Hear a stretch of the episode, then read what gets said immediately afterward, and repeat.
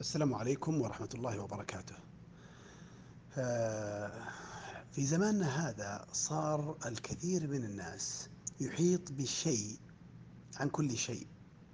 لاحظ يحيط بشيء ما عن كل شيء، ممكن تسأله عن التقنية يعطيك معلومات سطحية بس في معلومات، تسأله عن الخضار والفوائد الطبية لها والصحية يعطيك، تسأله عن الطقس يعطيك معلومات سطحية، تسأله عن السيارات يعطيك معلومات سطحية. تسأله عن بعض الجوانب العلمية يعطيك جوانب سطحية.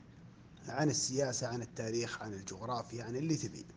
عنده معلومات سطحية عن أشياء كثيرة جدا لكنه ليس عنده عمق في أي شيء منها.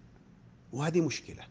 آه، يجب يعني هذه الإحاطة السطحية هي عبارة عن معارف كثيرة لكن للعلم هي موجودة عند كثير من الناس. يعني ما عندك شيء ما فيك زود عن غيرك. اللي تعرفه من التاريخ يعرفه ناس كثير واللي تعرفه عن البلدان وما يتعلق بها من معلومات من معلومات سطحية يعرفها كثير من الناس. إذا وين تميزك؟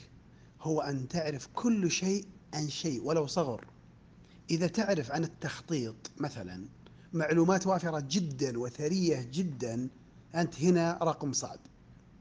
إذا تعرف عن الفرائض وتقسيم التركة معلومات وفيرة جدا بس في هالباب الصغير هذا هو مو بصغير بس أنا أقصد بالنسبة مقارنه بابواب الفقه ككل. فأنت هنا رقم صعب. لما تعرف عن آه، بلد من البلدان معلومات وثيقة جدا أو عن البلدان عموما.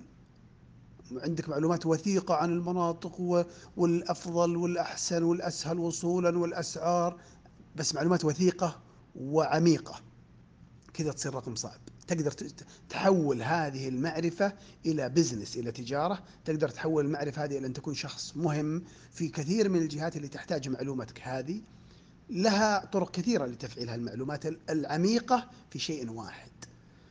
ما أحث عليه نفسي وإخوتي وأخواتي الذين يتابعون هذه القناة أن يفكر الواحد منهم في تخصص دقيق يوغل فيه بعمق بحيث يكون هو ضمن الندرة أو القلائل أو غير الكثير يعني الندرة أو القلائل الذين يعرفون كل هذه المعرفة عن هذا الأمر. طبعا لن تجد تخصص تبرز فيه لوحدك لكن على أقل تقدير تكون ضمن عشرات أو مئات المميزين جدا في هذا المجال الدقيق. فكر بليا أعد النظر تأمل وخذ واحد من الجوانب وأدخل فيه بعمق. صدقني ستكون مؤثرا وفاعلا بشكل كبير. دمتم بكل خير.